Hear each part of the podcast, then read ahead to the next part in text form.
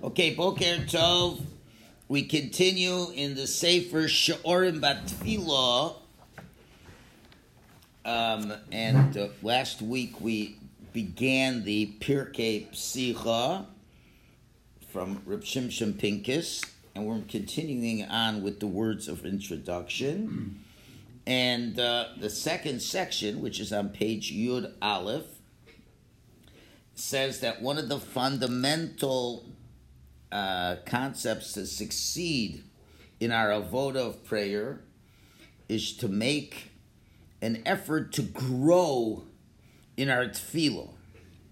Just like in other areas in life, you want to grow and progress. In learning Torah, you want to progress. You start with s- simple things, you go to harder things, you learn things more in depth with further analysis. And you wouldn't expect a child who learns Torah when they're five years old to learn it the same way, same way when they're 10 years old, or the same way when they're 15 or 20, or as an adult. You go level after level. And when you're studying Torah, you make a lot of effort. And the idea is to grow in stronger levels of Torah. And so it is with prayer. We've got to progress and to become greater day by day, time to time, year to year. And we can't compare the prayers of a young child to the prayers of a young adult, to the prayers of an adult, to the prayers of an older adult, to the prayers of a senior citizen adult. Okay? And and it's just like in when you're learning Torah, there's concepts in Torah that you want to uh, internalize.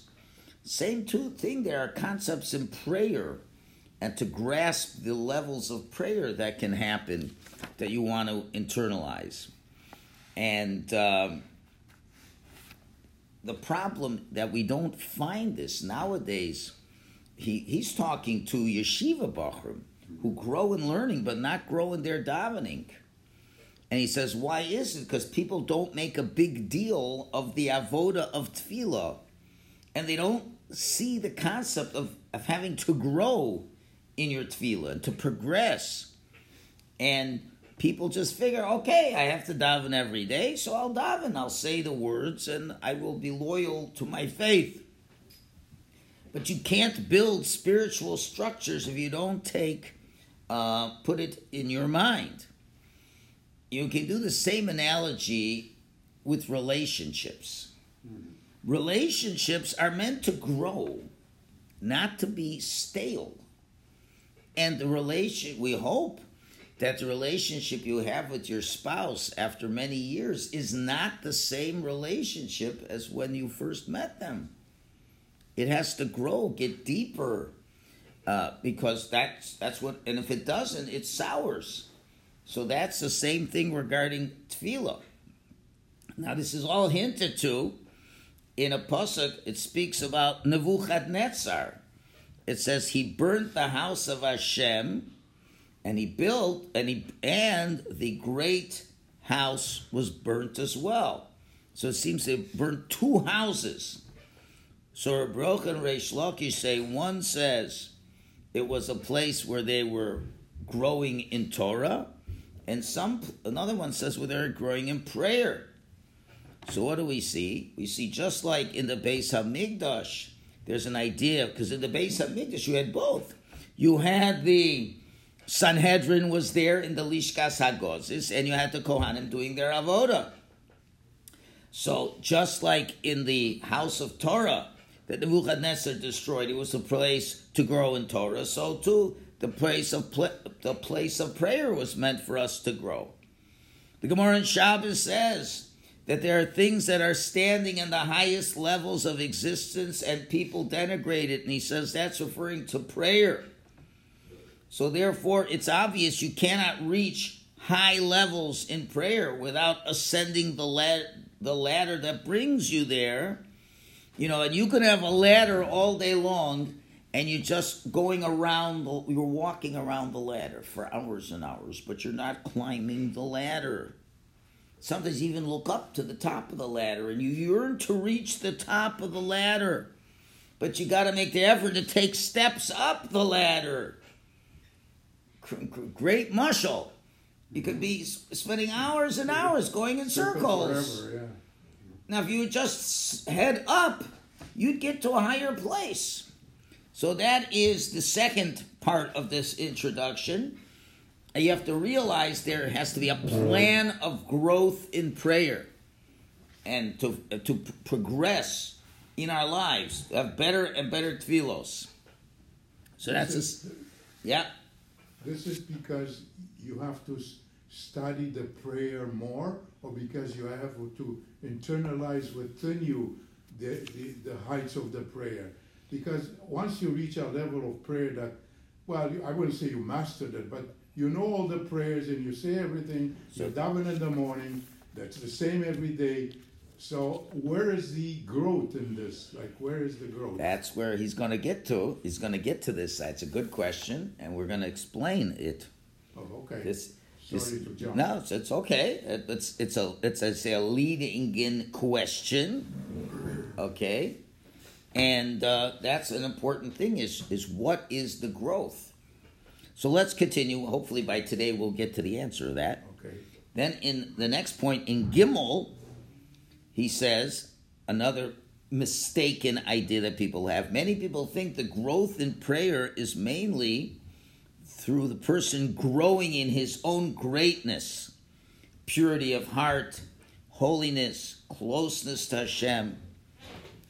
And he says, well, well that's certainly true that when a person tries to reach higher levels of his own personal life, life they are fundamentals that uh, would hold back any greatness within the person. Uh, but when we're talking about growing in prayer, he means the acquiring the craft of prayer, which will explain what that means.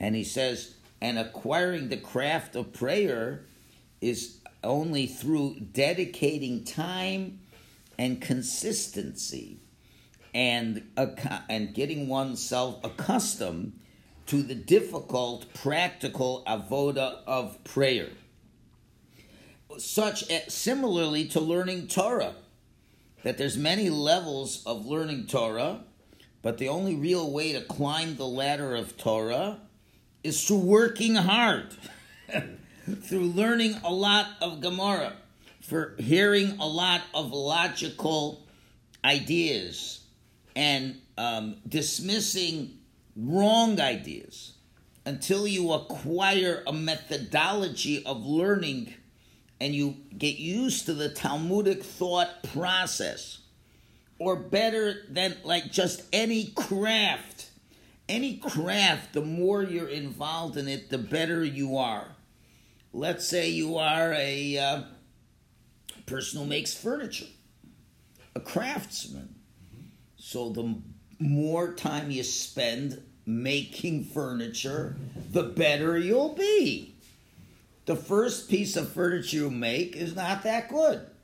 But you train yourself and you get used to realizing that this is a mistake and this is a mistake and I should have done it this way and in the future do it that way. And think of any trade a person is involved with, any skill set. How do you develop the skill? By working at it. Nowadays, for us older people, you know, you have to develop computer skills. And a lot of older people are like kind of afraid of the computer. They don't want to learn anything or very basic. But if you would just learn a little bit more, you'd become more proficient in using the computer. You'd be very skilled and you have better, uh, or any technology, so to speak. If you're not going to work on it, it's not gonna it's not gonna work uh, whatever field of endeavor that you're at. So, if that's the same thing by Torah, you don't become great in Torah by just uh, going to a class once a week. It's nice, but you're not going to grow in your Torah. Same thing with prayer. You've got to make a lot of effort and spend a lot of time until the method, the pathway of prayer penetrates into your essence and it becomes a part of you. Okay, so now we have to go and what is the main part of prayer? And the main part of prayer is to feel that you are standing before the Almighty in a in a real way and you feel his closeness. And that closeness is palpable, low, no different than you feel that you're next to the table here, you're next to another person. You have to mamish feel that you are next to HaKadosh Baruch Hu, which is hard because you don't see him. So it takes a lot of effort, a lot of training until it becomes part of your second nature. Any, any, and any, and the other details are elaborated in the Mesilas Yesharim in the 19th chapter. So let's briefly review them. He says there's three things a person has to look keenly upon and reflect on so he comes to a certain level of yira. Yira, again, doesn't mean fear. Yira means experiencing the reality of Hashem in your life. The first one is you have to know that you're mamish standing before the Almighty and you're dealing with Him, even though you don't see Him. And he says it's the most difficult thing to picture in the heart of a person to get a true vision of what HaKadosh Baruch Hu is to, to whatever we can understand even though your senses don't help you in this area at all. But if you're a, a, rational person with a little bit of reflection and taking to heart, you can establish in your heart the truth of that reality that you are really dealing back and forth with Hashem and you're supplicating before Hashem, and Hashem is listening and paying attention to your words just like if you're speaking to a person in front of you and you know he's listening to you, you have to mamish understand that that is happening. Point one. Point number two, after you firmly establish that idea, you have to reflect on the greatness of HaKadosh Baruch Hu, that is beyond all blessings and praises, beyond all perfections that you can understand. And thirdly, is to reflect on your relative lowliness in comparison to Hashem because of your physicality and certainly because of sins you may have done. That for that a person should really be trembling and in trepidation that he's speaking before God anyway. So these are things you got to work on yourself and to train. You're obviously going to speak differently the more you believe that Hashem is real. And this is the avodah of tefillah. A lot of people just come into the synagogue and say a lot of words, even with a lot of kavanah. But they don't have firmly implanted that they're mamish talking to God that's right in front of them. And how great Hashem is and how relatively lower we are. And to really feel that you are in, He is in your presence. Okay? Now, to achieve that, more so not more than the fact you have to be a, a holier person. That's that's for sure an important thing. But you gotta train yourself and to think and to remind yourself time after time until your senses are living in that reality. And that's not just during prayer, that's a whole that's a whole day long. But you know, just like same idea. I just went to to New Jersey this week. Eight hours. My wife and me in the car. Eight hours there, eight hours back, and she was for sure there. And I was talking to her most of the time, except when she was sleeping, right? But I was talking to her. But guess what? Hashem was also in the car for eight hours, and you could talk to him also just as real, if not more real. And that needs training. And again, just like by learning Torah, when you add on more information, more training and how to understand Torah, so it is by prayer. and therefore we have to be, be a lot more um, intelligent about knowing ideas about prayer. So it's not only feeling close to Hashem and working on that, but to understand fundamental ideas of prayer that people don't consider. And he gives one very good analogy. He brings from the Arizal the function of the repetition of the Shemona Esrei. And the Arizal says that the repetition is more virtuous than the silent Amida that you say. He says there's a great, he says there's a big difference between these two parts of prayer that are inestimable. As the rabbis hint to it in the Gemara and Brachas. The Gemara Brachas says if you daven and weren't answered, daven again. Okay, simple meaning is you davened once and you didn't get what you keep davening. But the Vilna Gaon explains like this. He says this is the repetition of the Shemona Esrei because the repetition is what makes the Hashem's responding to your prayer happen. And that's what the Pasuk says. Kel Kabir, Hashem is a powerful God, lo yimas. he will not be revolted by you. And Chazal say, what does that mean? Hashem is not dis- revolted by the prayers of the masses. Now, what's the prayer of the masses? It's the repetition of the Shmon Esrei is the essence of Tefillah B'tzibor. Okay? And just like uh, uh, that, uh, just like we have to say the silent Amida silently, the repetition is out loud. Okay? And what's the analogy he says? The silent prayer is very precious. But it's like a person who's trying to hide a gem so a robber doesn't steal it. Therefore, you say it softly. You don't want anyone to steal it, so to speak. While the repetition is on such a high level that robbers can't come and steal anything, and you could say it out loud. Because we are now standing with great dvekus before the Almighty, that there's no nothing to worry about of any for now what is the real idea here? Is our minds steal away our kavod you want to say words and now you're dreaming. You're dreaming but when you're at the amida says you're out, out loud it doesn't get stolen away from you okay so what's really happening here a lot of us mistakenly think oh the amida that's for the people who don't know how to daven that's what it originally was. Maybe. Well, no, that isn't even the original. No, okay. The original is there's a more a higher elevated status of prayer. Never learned that. I well, never we knew that. we Till taught now. it years ago, years ago, but forgot it or didn't come to that class, whatever.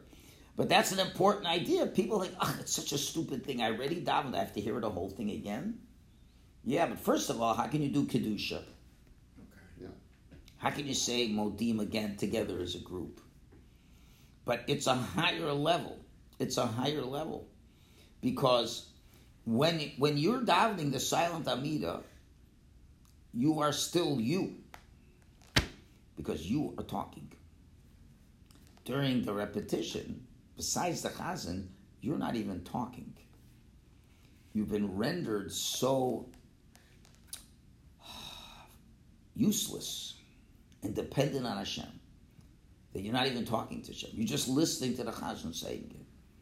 And therefore, you're using less of your senses, physical senses, and more of your elevated senses.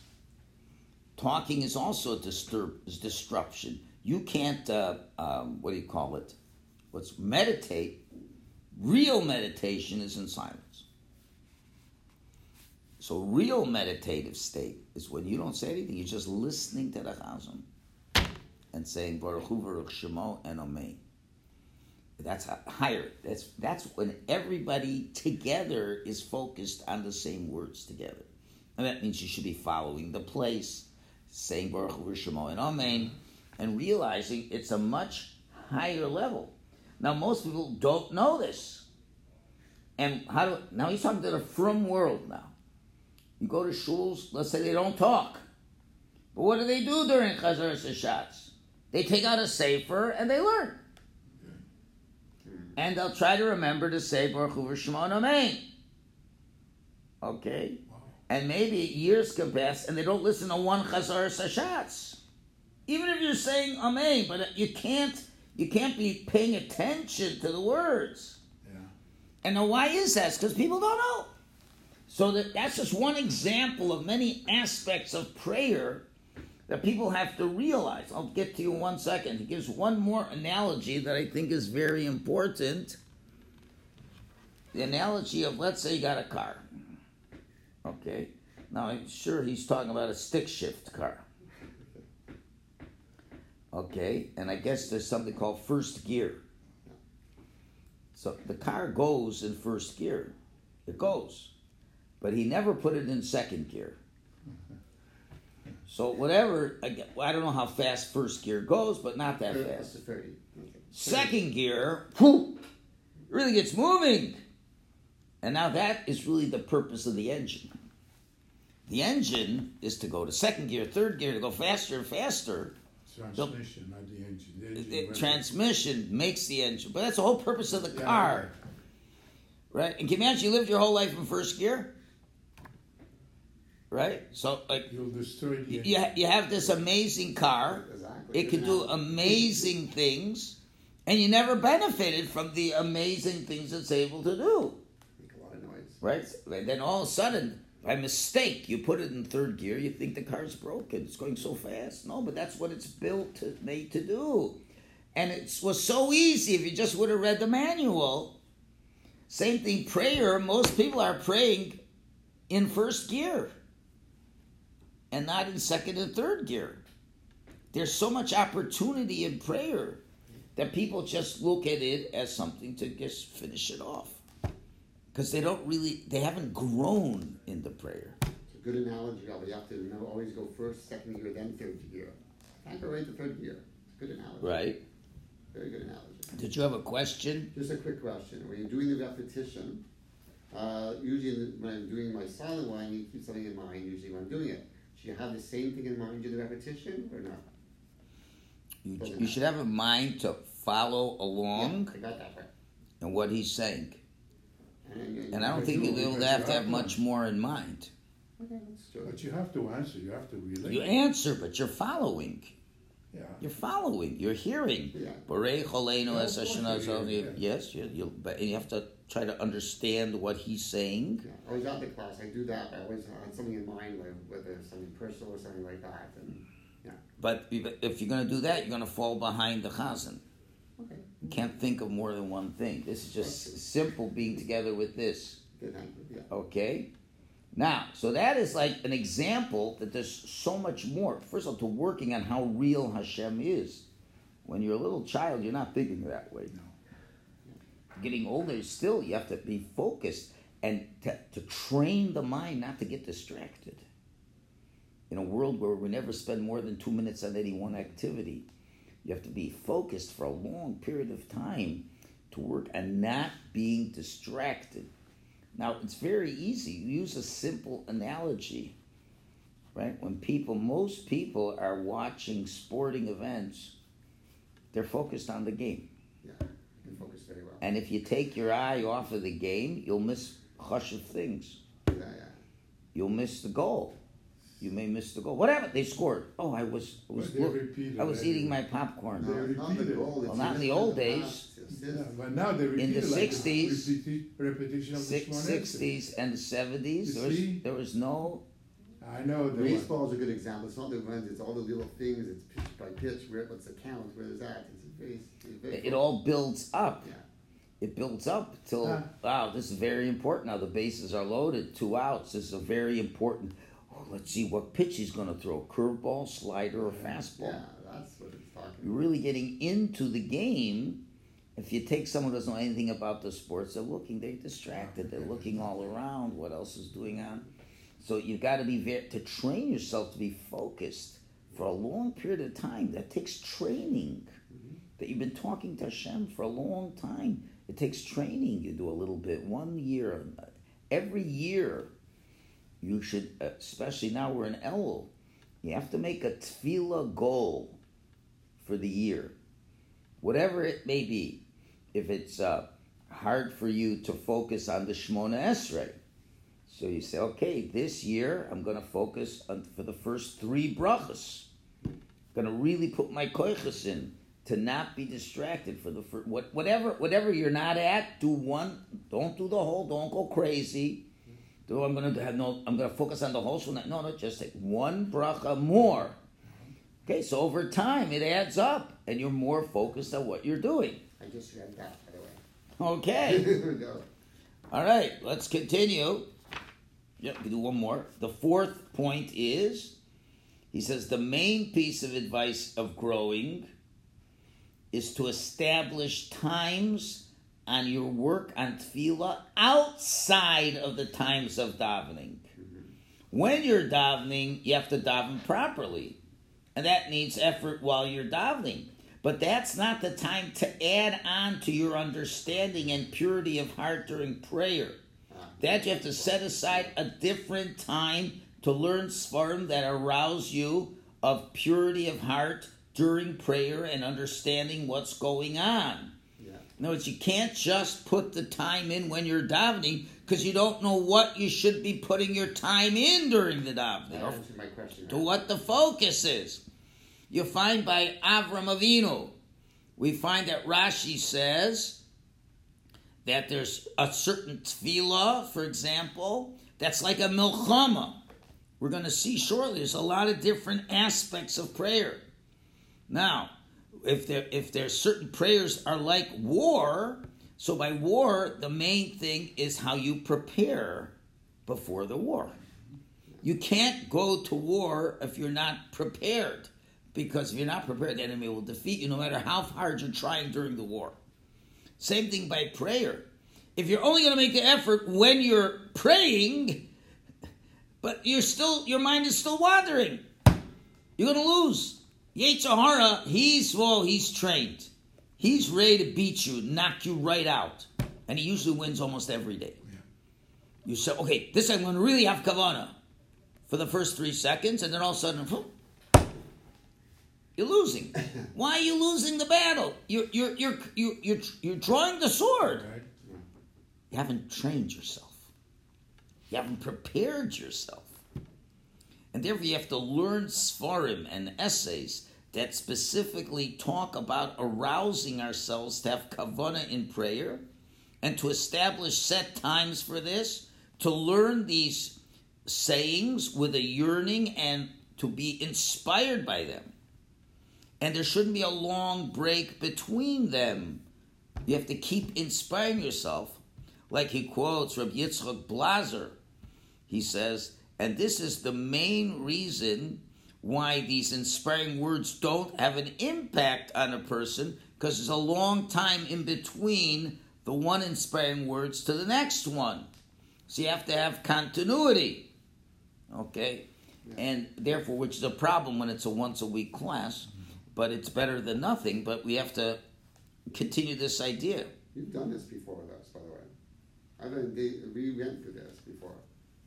Went through what? What we're doing right now. It doesn't say same with us With this? Well, every morning, every morning you spend a little time. We didn't learn this sefer. I Okay. didn't do this. Okay. I, really- yeah, a lot of this is coming back to me. Yeah, yeah. Okay. Maybe Okay. you studied it somewhere else. I don't know. Never know. Anyway, he says, and we learn from our teachers who have a tradition from the Vilna Gaon and from Yisrael Salanter that it's good to repeat a certain aphorism that arouses you many times. Or you get to a certain statement of the rabbis or certain words of Musar to feel in your heart and have it inspire you and penetrate all the recesses of your heart and repeat it and repeat it with lots of enthusiasm until these words are etched onto the the uh, the uh, what do you call it? The the boards of your heart. And then and then and also when you're going out and about it says says repeat this idea and it should be like a bell that's ringing in your ears. Okay? And therefore you won't forget it. And then when you come to prayer that idea is there. And it's because an idea you think about a lot. Problem is, we think about a lot of other Narishkeiten. And those are the Narishkeiten that come to us in the prayer.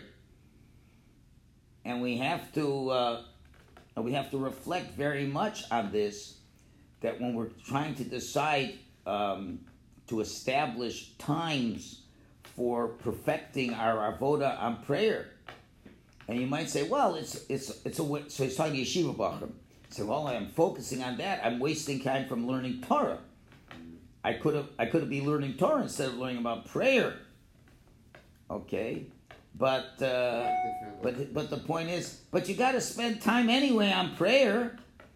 How much you spending a day on prayer? An hour at Shacharis 15 minutes Mincha, 15 minutes Maariv. You're already spending an hour and a half, and on Shabbos you're spending a lot of time. So is this something that you don't have a choice? You're spending a lot of time on it. So spend a little more, and you'll succeed in it. You'll grow in it. And therefore, if you want to succeed in prayer, you have to set aside specific time and learn Sfarim that will excite you about prayer. And this Sefer is one of those that should accomplish that task. And especially for the month of Elul, we're going to spend a lot of time praying. You want to at least be able to focus on some ideas. Okay, we'll stop it over there.